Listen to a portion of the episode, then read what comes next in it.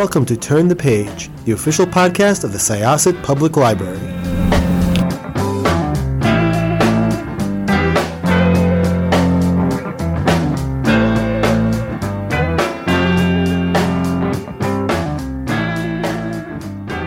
Hello, and welcome to another chapter of Turn the Page, the official podcast of Syosset Public Library. I'm Jen, your co host for today, and I'm here with the writer of a really fantastic, absolutely lovely new book. May I ask you to introduce yourself and your book, please? Absolutely. Thank you so much for having me. My name is Anthony Marra, and my new novel is Mercury Pictures Presents, which is a uh, historical novel set in um, 1930s and 40s Los Angeles and Italy. Mm. So I would love to talk about this book, but before we get there, I was wondering if you could just talk a little bit about your career as a writer, um, what else you've written, and how it sort of led you to this project. Yeah, I began with uh, my, my, my first book was called A Constellation of Vital Phenomena, and it uh, is set in um, during the the Russian Chechen conflict of the 90s and early 2000s. Um, I I gra- gravitated to um, Eastern Europe as a, a, young person and as a young writer, and so my first two two books, both Constellation and the follow up, The Tsar of Love and Techno, are set within the world of the former Soviet Union. And while um, while Hollywood may seem like a uh, rather large um, geopolitical jump from uh, from the world of uh, the former USSR, I, I, find that as a writer, I'm I'm drawn to places where kind of anything can happen. I think that um, as a reader, I love that sense of of experiencing a world where um, where sort of the the impossible occurs on a regular basis.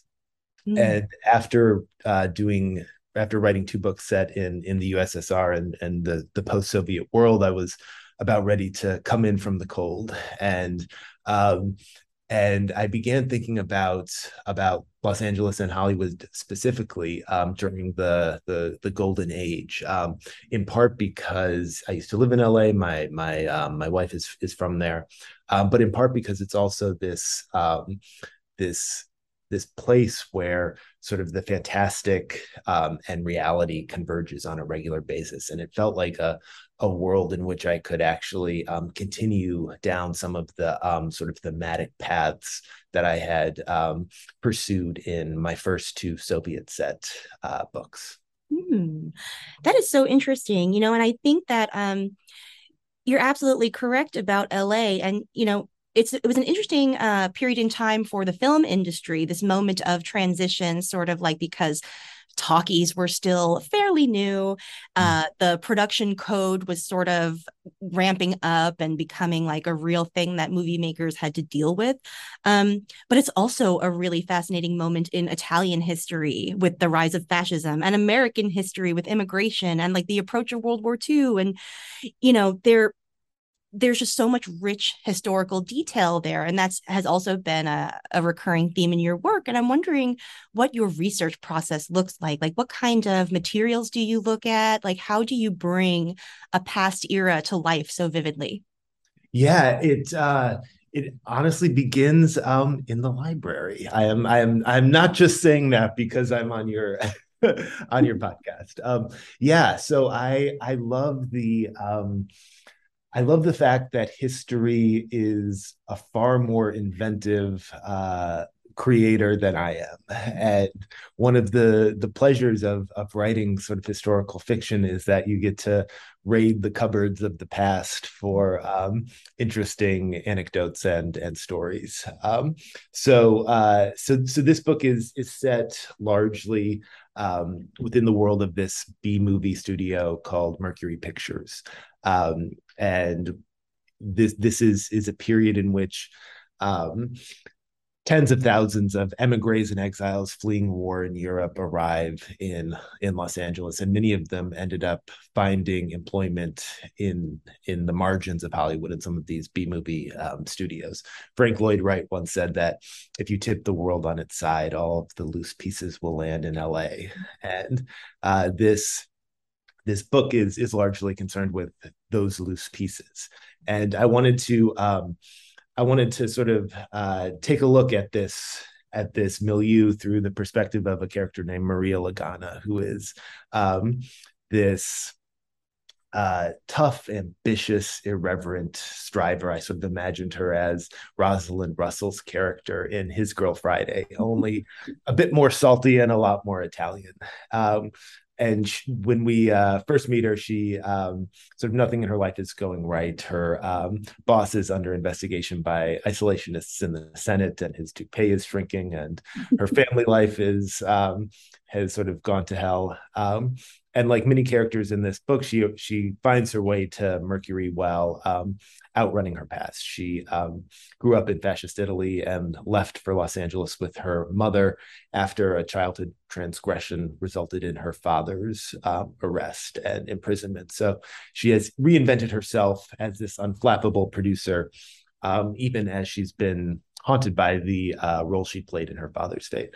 All of which is is to say that um, that there's there was kind of a lot of different moving parts in terms of of how I approached um, research. Um, that um, it's not only it wasn't only the world of Hollywood, but also, the world of Italy and and and of Europe. Mm-hmm. And um, one of the things that I, I sort of um, always kept in mind as I as I researched was um, thinking of how the process of of research um, how that sort of process of discovery was less about finding colorful details to lend an air of accuracy and more about figuring out the structure of the book itself. Mm. I think um, many writers talk about research um, using the language of archaeology. They're unearthing this or they're discovering that.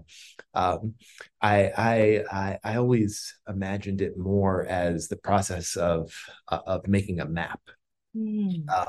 where where you're you know you're trying to figure out you know physically the dimensions of the world of the book um, and every interesting factoid every anecdote everything that um, that that I felt like brought that era to life became a little um, a little pin that I was putting on my map.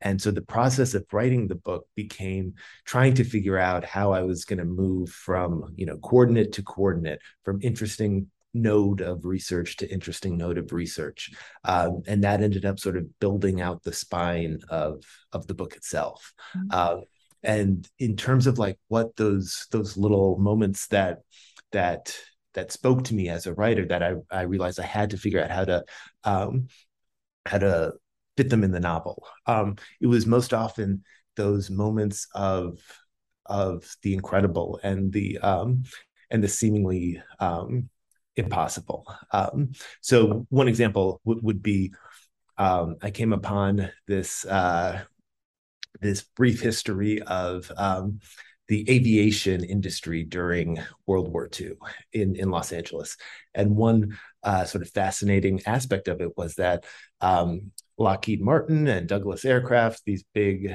um, uh, aviation plants hired Hollywood set designers to build um, false suburbs on the roofs of their aviation facilities in order to um, fool any potential uh, enemy bombers um, from targeting the uh, these big aviation plants. And so you had um, you know these these these fake neighborhoods um, that had been constructed on on the roofs of of these uh, airplane hangars, um, and it's little moments like that where where um, the the fantastical sort of asserts itself in um, in the realm of history that um, I tried to really uh, look for and um, exploit. Mm, I love that, and I think it's you know it's really interesting to me how sometimes history comes most alive when it like bucks your expectations or resists reality rather than conforms to it because like that little detail is something that like when I encountered that I was like I've never heard this before. It's so interesting. And it just felt it felt so real even though it was it's like slightly you know just surreal you know? Like it's and it's yeah. really interesting the way that like oftentimes life itself and history feel most real when they are slightly dreamlike or surreal you know? That's a very interesting that's that's so beautifully put and and and i couldn't i couldn't agree more and it's interesting like my um my my sort of philosophy as as a writer is in terms of of writing about the past is that um, those those moments of of the surreal and the fantastical those have to be based in reality. And it's the more everyday ordinary moments where i feel um, the license to to invent. Um, but but yeah like all of the big sort of surreal um, moments in the book are all rooted in um, in fact. Mm. and you know i think it speaks to like we often talk about world building when we're talking about like science fiction or fantasy, but historical fiction takes just as much world building, you know, because you are bringing a world that doesn't really exist to life, um, doesn't really exist anymore, rather, um, and that it resembles ours, but it's still very different and, and would feel foreign to us were we to, you know, be placed there. And so I'm wondering, like, how do you sort of walk this line between um you know portraying the very grounded and the real and the historical and then also working in these more um these elements that might challenge your sense of reality you know yeah yeah it's it's it's really interesting you know i i, I find that i do tend to learn a lot um, from other. I mean, I, I I I find that the you know sort of classifications of different genres are somewhat arbitrary and often um, feel a bit silly to me. I, I, feel like a good you know a good a good book, a good story is a good good story. Um, but uh, but I do um, I do find that I I learned so much from um, from reading outside of my wheelhouse, and I, I think that that science fiction and fantasy um, does do such an incredible job of um, of world building and of thinking through sort of all of the ramifications within you know a particular um, a particular novel of of certain um, certain uh, you know geographical or or social or um, historical um, uh, trends or, or or features. And and I think that you're absolutely right that that, when thinking about um, when thinking about historical fiction, you are sort of building a, a, world that in some ways is as unreachable as you know narnia mm-hmm. um, it's it's um, it's vanished it's gone um, and all we have are uh, the memories of those who who are um, who still uh, you know uh, who, who, who lived through it and and and the books and and histories and memoirs. Um, so I, I think that in terms of of balancing of, of walking that line, I, I think it, it's important to consider like what the ultimate aim of historical fiction is.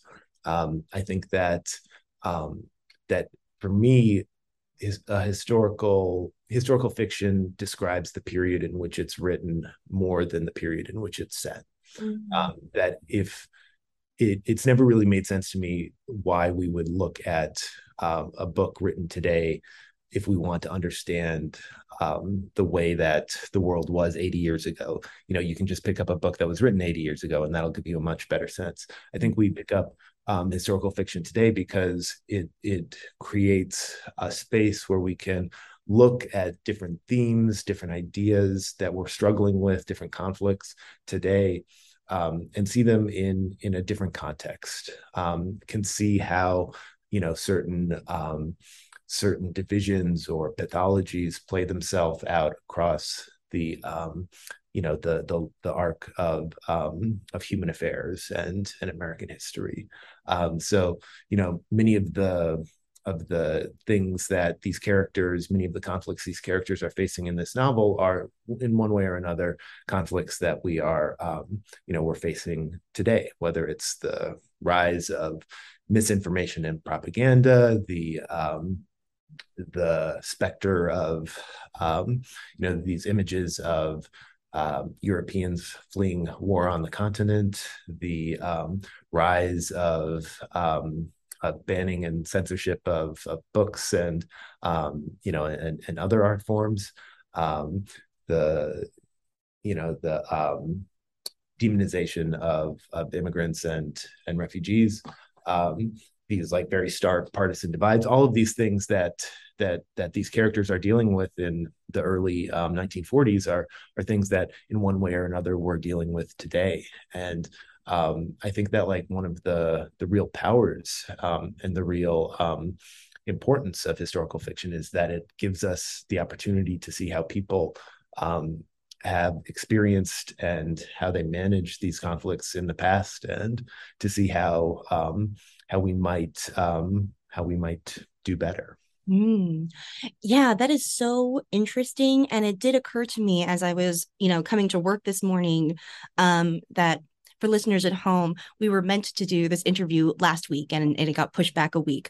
And it occurred to me this morning that it's even more relevant this week than it would have been last week with, you know, Italy just electing its first fascist since Mussolini.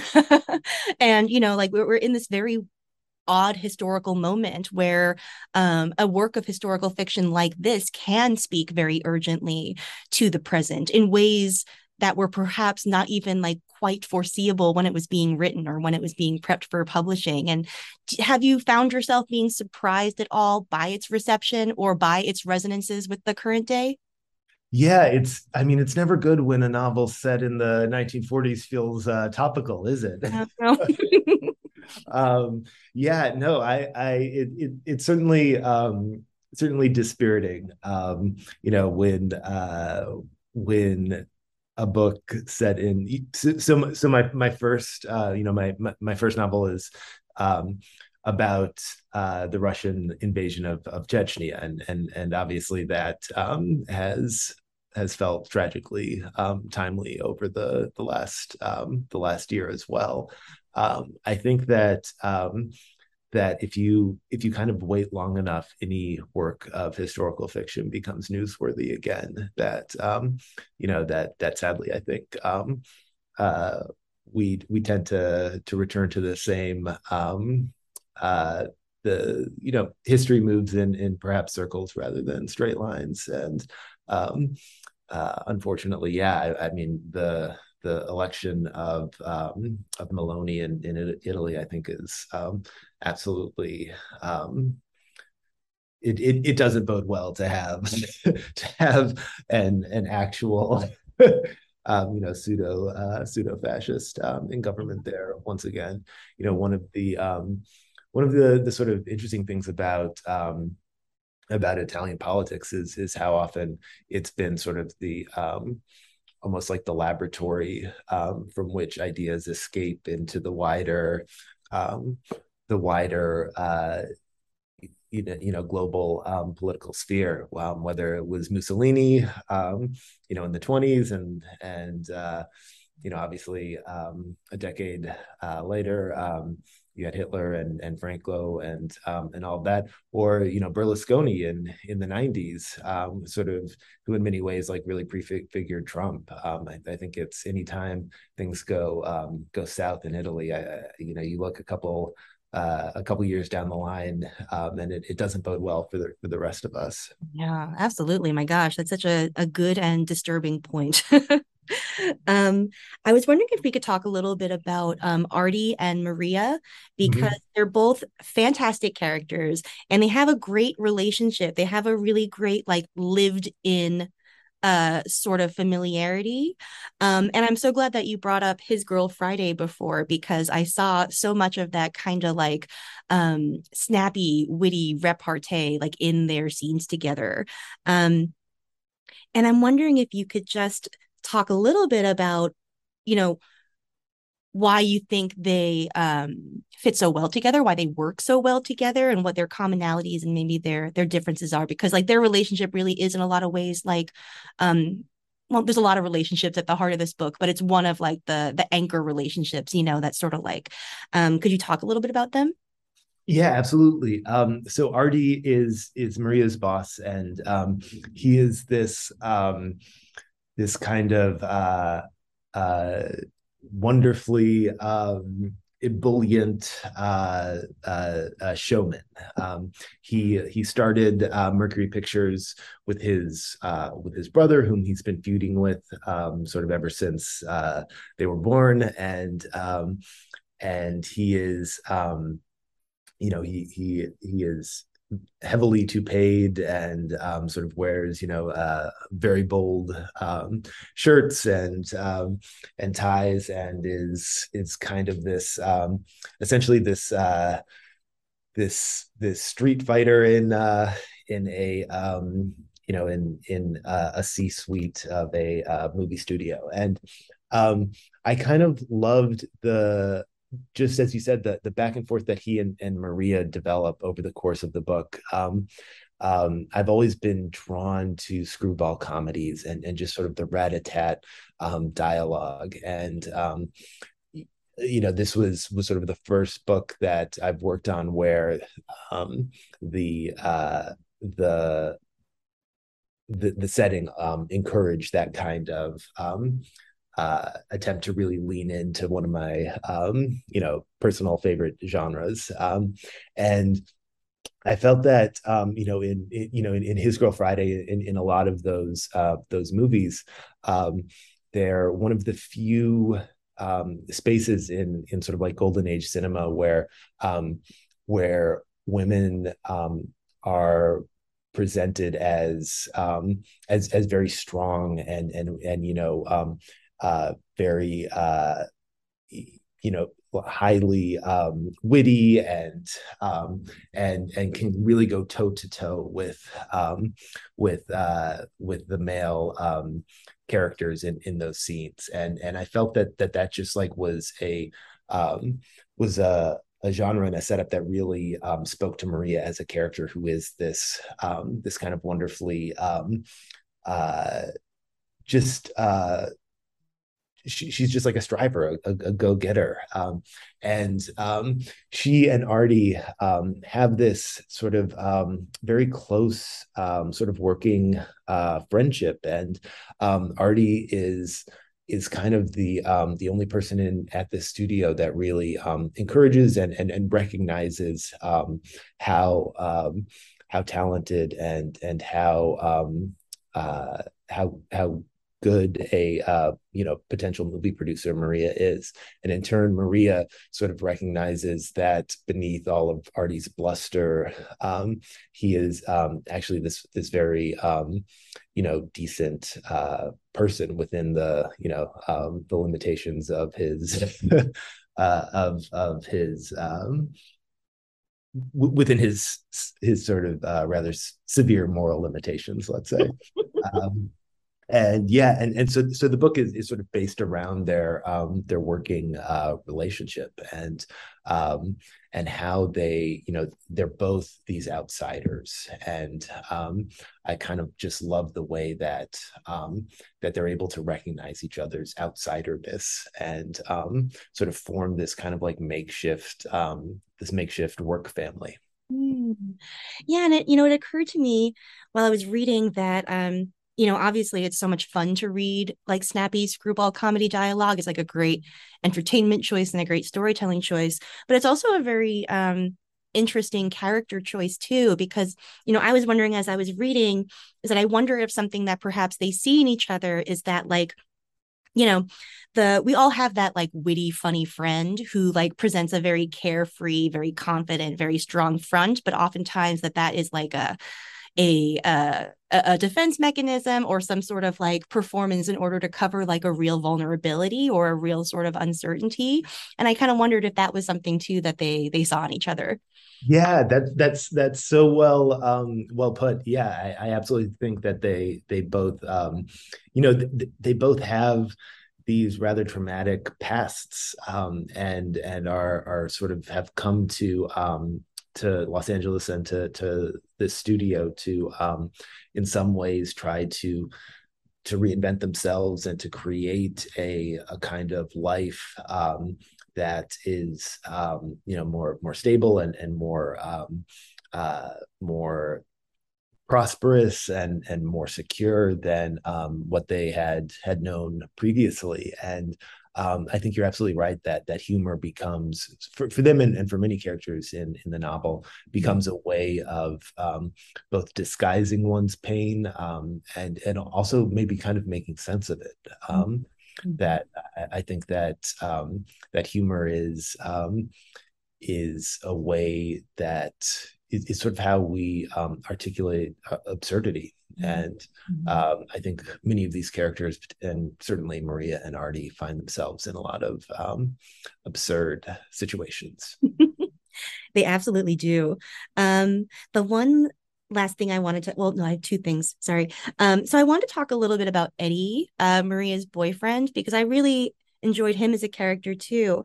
Um, I was wondering if you could talk a little bit about him and whether he um, draws on any real figures you encountered or perhaps like a composite of figures because there were people like him in Hollywood um, who couldn't find work because of their ethnicities or their background. So could you talk a little bit about where he came from too?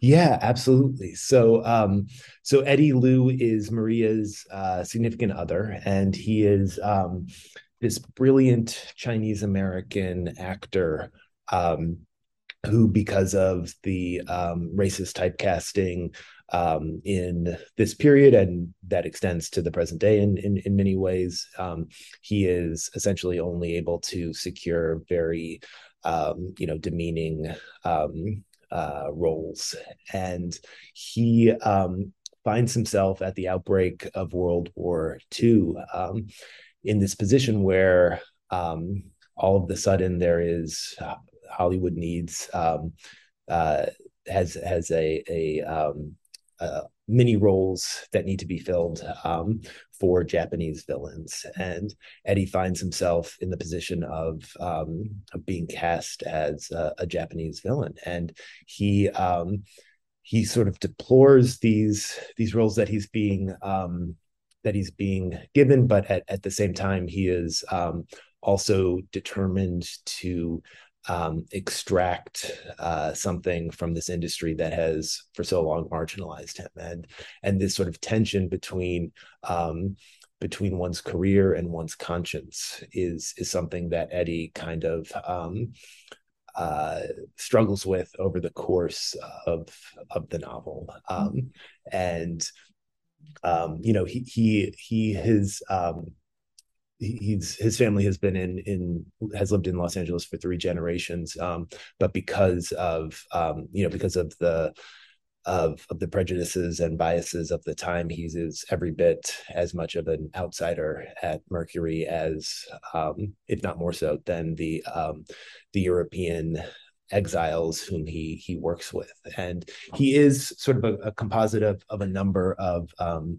of actors who um, of um, who, who who you know essentially experienced um, a similar moral um, uh, sort of devil's bargain during this this period. Mm-hmm. Uh, there's a reference in in the book to to Philip Ahn, who was a um, Korean American actor um, who uh, also sort of um, was was cast in a number of these Japanese villain roles. There were um, actors like Chester Gan, um, who uh, sort of experienced um, similar. Uh, s- similarly um, difficult choices in terms of of whether to um, to take these roles and you know um, finally get a paycheck that you know that that they had long deserved or um, to uh, you know relinquish this sort of brief opportunity to um, to leverage uh, you know what little power they had in an industry that had um, long exploited them.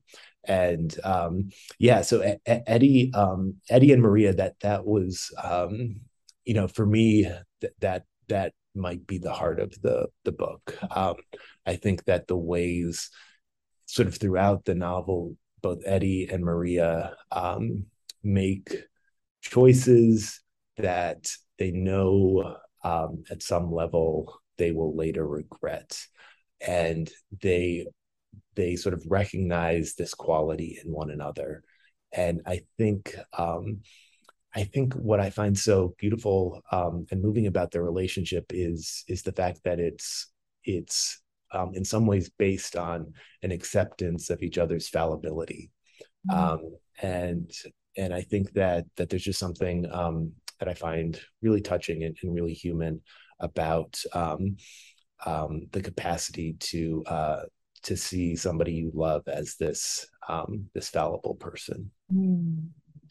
Yeah, that is really lovely, and they do have a very touching relationship, I think, and you know them taken together with Artie and a whole bunch of characters that we didn't even get to talk about, I think really show um, you know all the different ways that you could be marginalized uh, in your everyday life or in your professional career or in the country in which you live and all of the different ways in which people respond to that and try to work within it or around it you know there's and everybody makes different kinds of choices and sometimes those choices work together and sometimes they don't so well you know those are really complicated um like a real a real acknowledgement just of how messy human relationships and uh, are you know yeah, yeah. I, I, I, I mean that that was certainly what I, um, what what I, I hope that that that the book was was doing. Yeah, I, I think that, um, that it's it's it's I, I I think that you know it's it's so often um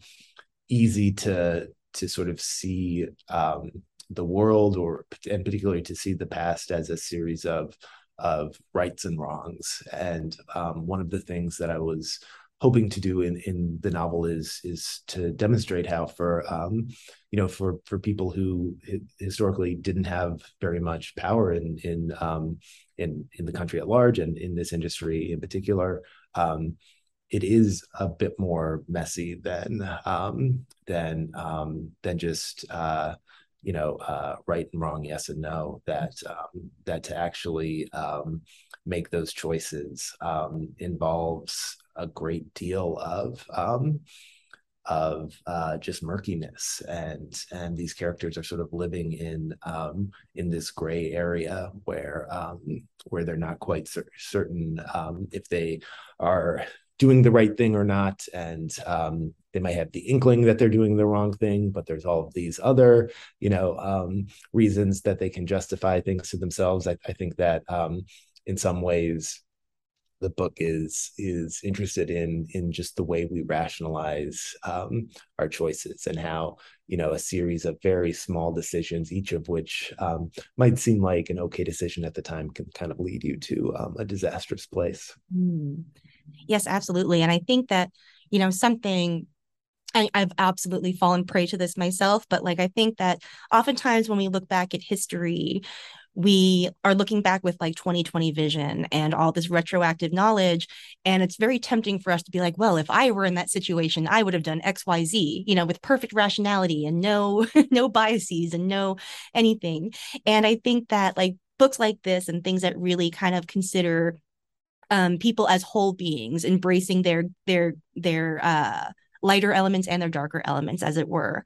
You know, makes for more interesting storytelling, but also like a more um, interesting and nuanced portrait of humanity. You know, because whenever we encounter any other person or any other situation, we're bringing our whole selves. You know, we're not always just bringing our best selves, and um, yeah, I want to thank you so much for coming to talk to us. This has been absolutely wonderful. And I'm wondering if um you could talk at all about um what you're working on now. Is there anything that's in the works that you're able to speak to or um I I I so they always tell you that you should start a new book before your um before your your last one comes out. Uh and I I'm beginning to see why they say that.